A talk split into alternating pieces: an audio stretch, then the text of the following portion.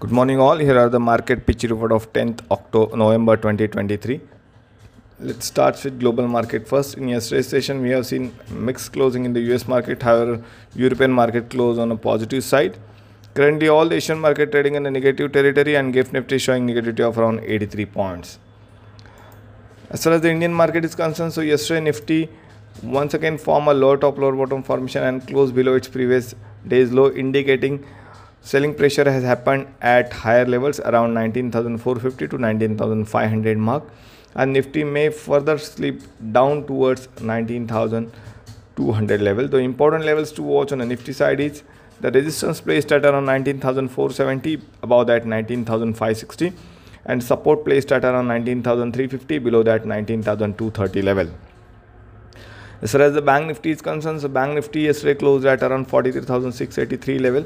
The resistance zone for the Bank Nifty is 43,900, above that 44,155 and support zone placed at around 43,400 below that 43,050 mark.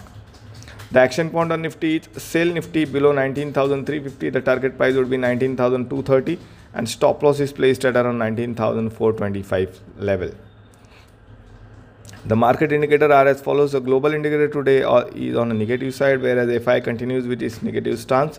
DI is on a positive side FNO, FNO indicator is on a neutral once again and trend also is on neutral and sentiment on opening bell is on a cautious side today. Now let's move on to the fundamental news for the day. The first news is from the Mphasis company's unit Blinks UX to update NASA's digital platform which is a positive news for the Mphasis. Next news is from the Tata Motors. Moody's Investors Service has upgraded to upgrade the corp- corporate family rating of Tata Motors and its British arm Jaguar Land Rover Automotive, which is a positive news. Next news is from the GR Infra Projects. Lower bidder for tender by RITES on behalf of Sri Mata Vaishno Devi Shrine Board, Katra, Jammu and Kashmir, which is a positive news for the GR Infra Projects.